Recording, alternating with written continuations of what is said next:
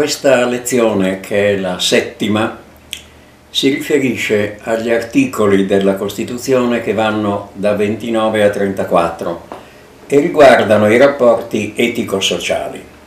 Si tratta di norme importanti, anche se sono di carattere programmatico, ma che però bisogna conoscere.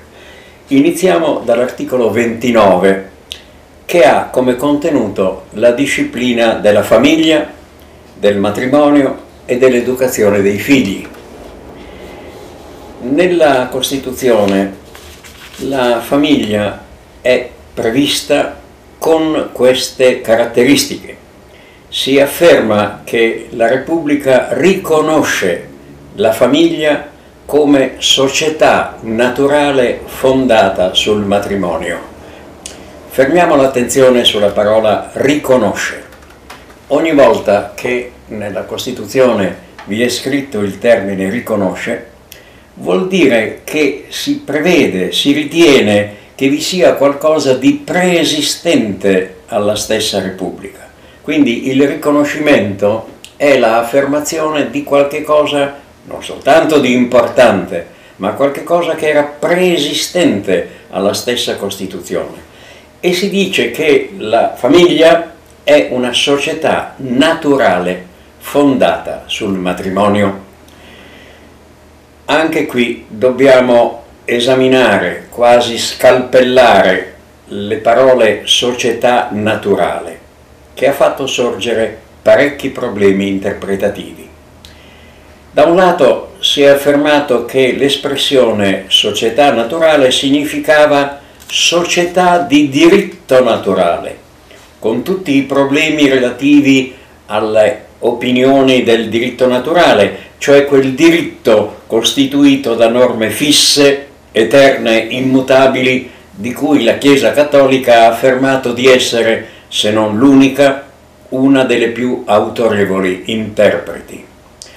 Dall'altro lato si è invece affermato, e questa sembra la tesi più persuasiva, che società naturale fondata sul matrimonio significa società naturalmente fondata sul matrimonio, cioè che è una regola costante e naturale che la famiglia sia fondata sul matrimonio. Questa diversità di interpretazione è dipesa dal fatto che il matrimonio è stato considerato con un significato religioso nel concordato del 1929 e che il concordato, che fa parte dei patti lateranensi, è stato richiamato nell'articolo 7 della Costituzione. Ora, per quanto riguarda il matrimonio, la Costituzione stabilisce delle regole, anch'esse importanti, che sono state poi trasfuse nel Codice civile, che il matrimonio è ordinato sull'eguaglianza morale e giuridica dei coniugi ma con i limiti stabiliti dalla legge a garanzia dell'unità familiare. Quindi anche l'unità familiare è un valore e quindi ciò non esclude che lo stesso codice preveda la possibilità della separazione o del divorzio. Conviene anche rammentare che il divorzio era previsto nel codice civile di Napoleone del 1804, quindi non è una novità dei nostri tempi. Per quanto riguarda i figli, l'articolo 30 è importante perché stabilisce come dovere e diritto dei genitori mantenere, custodire ed educare i figli anche se nati fuori dal matrimonio. Questo diritto dovere è di entrambi i genitori quindi è assolutamente importante che questo compito sia assolto e che i figli siano mantenuti, istruiti ed educati. Fermiamo l'attenzione su queste due parole, istruzione ed educazione. Non sono due parole identiche. L'istruzione riguarda l'acquisizione di elementi di conoscenza, ma l'educazione è qualcosa di più Educare deriva dal termine educere, cioè portare fuori, significa sviluppare, far emergere la sensibilità, plasmare il carattere e sviluppare la propria personalità nel modo più adatto e completo. La previsione costituzionale che la legge deve assicurare ai figli nati fuori dal matrimonio ogni tutela giuridica e sociale comporta quindi un delicato problema di equilibrio e vi è una legge, la legge numero 219 del 2012, che viene incontro a queste diverse esigenze. Ma torniamo su quello che, è stato, che è stato detto. L'istruzione riguarda la conoscenza, acquisizione di elementi di conoscenza. L'educazione eh sì, è qualcosa di più, significa plasmare il carattere, indicare e stabilire le caratteristiche dello sviluppo. Sempre su questo problema della tutela della famiglia vi sono degli altri articoli della Costituzione che è bene rammentare anche se si tratta di norme rivolte al futuro, programmatiche. L'articolo 31 prevede che la Repubblica agevola con misure economiche e altre provvidenze la formazione della famiglia e l'adempimento dei compiti relativi, con particolare riguardo alle famiglie numerose. Tutte norme certamente degne di approvazione, ma si deve dire sono norme di carattere programmatico. Fino adesso non hanno trovato una completa realizzazione lo stesso si dica per l'affermazione che la Repubblica protegge la maternità, l'infanzia e la gioventù, favorendo gli istituti necessari a tale scopo. Tutte norme rivolte al legislatore, anche perché non sono problemi che si possano risolvere in breve tempo. Seguendo sempre questo ordine numerico delle norme della Costituzione, fermiamo l'attenzione sulla tutela della salute di grande importanza. L'articolo 32 si stabilisce che la Repubblica tutela la salute come fondamentale diritto dell'individuo e come interesse della collettività. Ci sono quindi due aspetti che devono essere considerati. In primo luogo, la salute è un diritto e non un diritto qualsiasi, ma un diritto fondamentale dell'individuo e quindi di ogni persona. In secondo luogo è anche interesse della collettività, quindi questa tutela della salute deve equilibrare questo diritto e questo interesse generale. Per mettere assieme questi due concetti, che non sono facili da coniugare, è stato previsto che la salute è un servizio, o meglio la tutela della salute è un servizio ed è stato quindi costituito il servizio sanitario, rivolto a tutti e quindi un servizio sanitario nazionale. Questo servizio è stato realizzato con nuove strutture amministrative, le unità sanitarie locali, le aziende sanitarie locali, nel cui ambito operano gli stabilimenti e i presidi ospedalieri. Vi sono sempre in materia di salute altre norme importanti ma programmatiche. L'articolo 32 prosegue che la Repubblica garantisce cure gratuite agli indigenti, cioè persone che non hanno la possibilità di pagare queste cure. Questa norma programmatica stabilisce sì la garanzia, garantisce, ma questa garanzia potrà essere realizzata per gradi. Importante sempre di questo articolo basilare numero 32 vi è la previsione che nessuno può essere obbligato a un determinato trattamento sanitario se non per disposizione di legge. Questa regola riguarda i trattamenti sanitari che incidono sulla persona. Si pensi ad esempio a determinate malattie che richiedono il ricovero, o comunque delle cure particolari anche invasive ed è stabilito che questi trattamenti sanitari obbligatori possano essere stabiliti soltanto per disposizioni di legge e quindi con misure e interventi sanitari che devono trovare la loro base nella legge. Ed è importante, previsto nell'ultima parte dell'articolo 32, che la legge non può in nessun caso violare i limiti imposti dal rispetto della persona umana. Questo è un problema molto delicato. Vi possono infatti essere dei trattamenti sanitari che anche se rivolti a finalità positive si traducono in forme di violenza. Si pensi ad esempio alla camicia di forza per le persone che hanno delle turbe mentali o peggio ancora l'elettroshock che viene ancora usato. E tutto questo sembrano violare il rispetto della persona umana che proprio in quanto malata ha diritto ad essere rispettata. Come vedete questo è un problema che qui viene soltanto accennato, dovrebbe essere poi sviluppato nei singoli casi, ma si ha l'impressione che la Costituzione abbia voluto dare un'indicazione abbastanza precisa.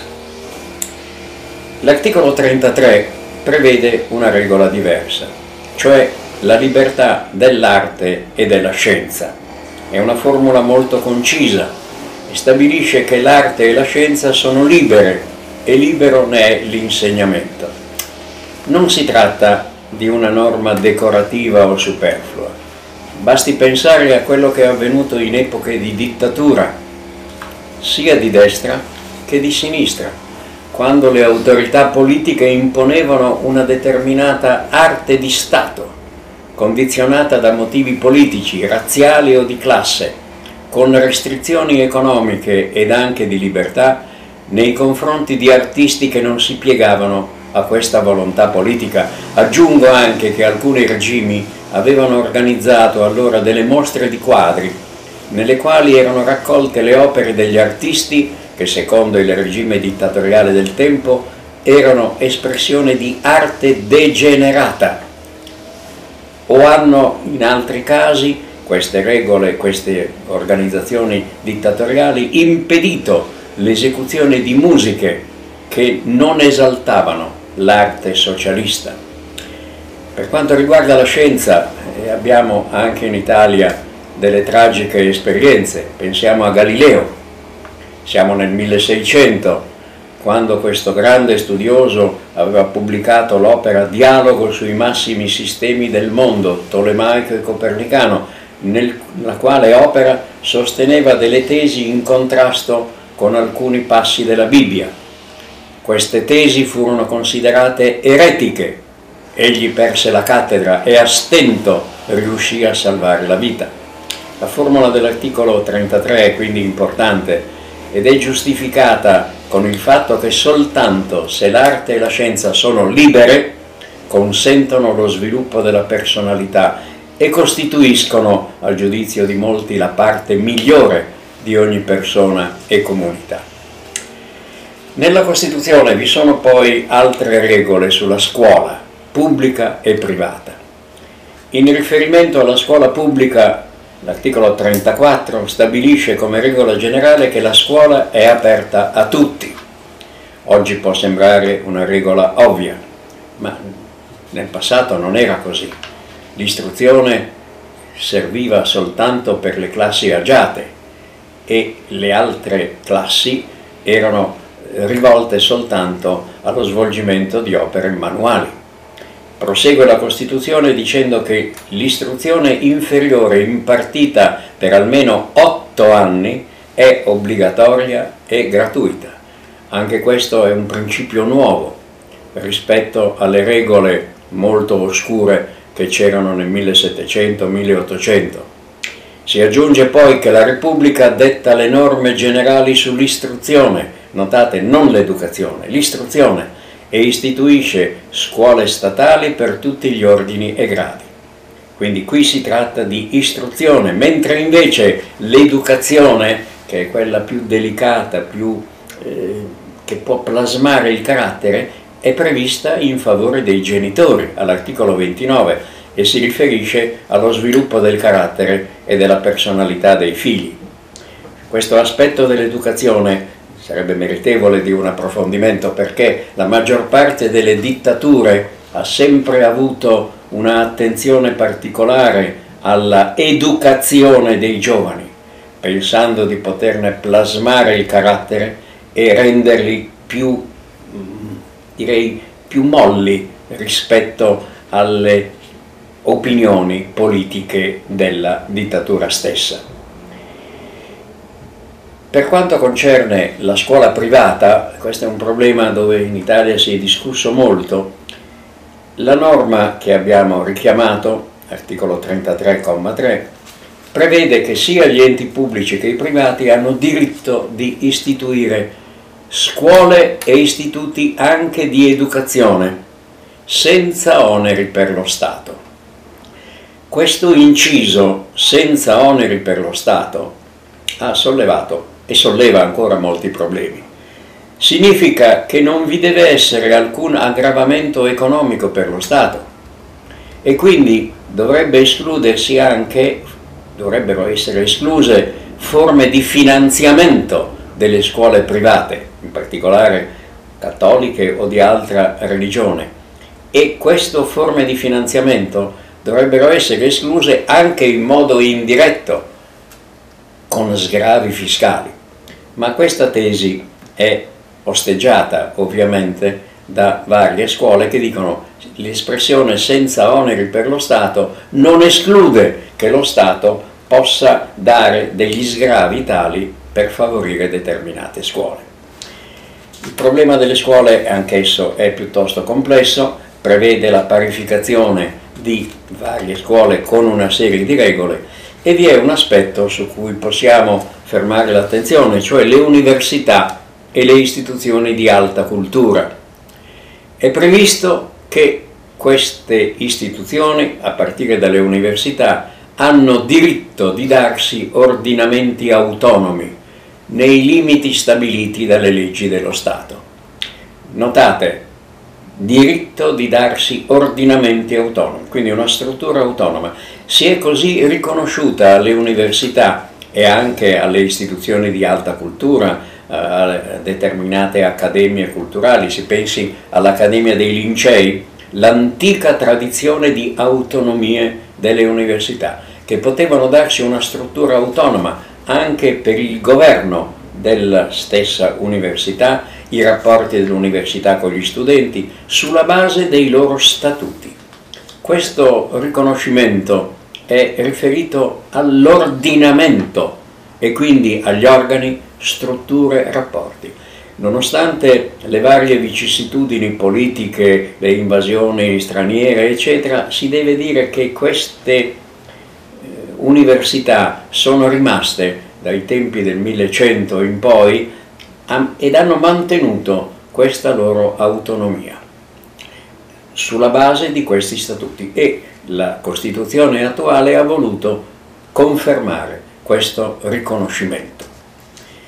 Naturalmente il problema sempre della scuola eh, non è eh, risolto, perché vi sono delle norme, l'ultima che noi citiamo, l'articolo 34,2, prevede che i capaci e i meritevoli, anche se privi di mezzi, hanno diritto di raggiungere i gradi più alti degli studi. Formula certamente degna di approvazione, ma si tratta di una formula programmatica perché per dare concretezza a questa regola eh, sarebbero necessari molti cambiamenti. È vero che l'articolo 34 ribadisce che la Repubblica rende effettivo questo diritto con borse di studio, assegni alle famiglie e altre provvidenze che devono essere attribuite per concorso, ma sarebbe ovviamente necessario un aumento molto ampio di queste borse di studio e di queste altre provvidenze. Tutto questo, almeno a mio giudizio, non è stato ancora realizzato. È una finalità ottima, ma per il momento ancora noi ci troviamo in una posizione arretrata rispetto a quanto avviene in altri paesi, anche in Europa. Nella prossima conversazione esamineremo poi il titolo terzo della Costituzione che riguarda i rapporti economici e inizieremo dalla tutela del lavoro.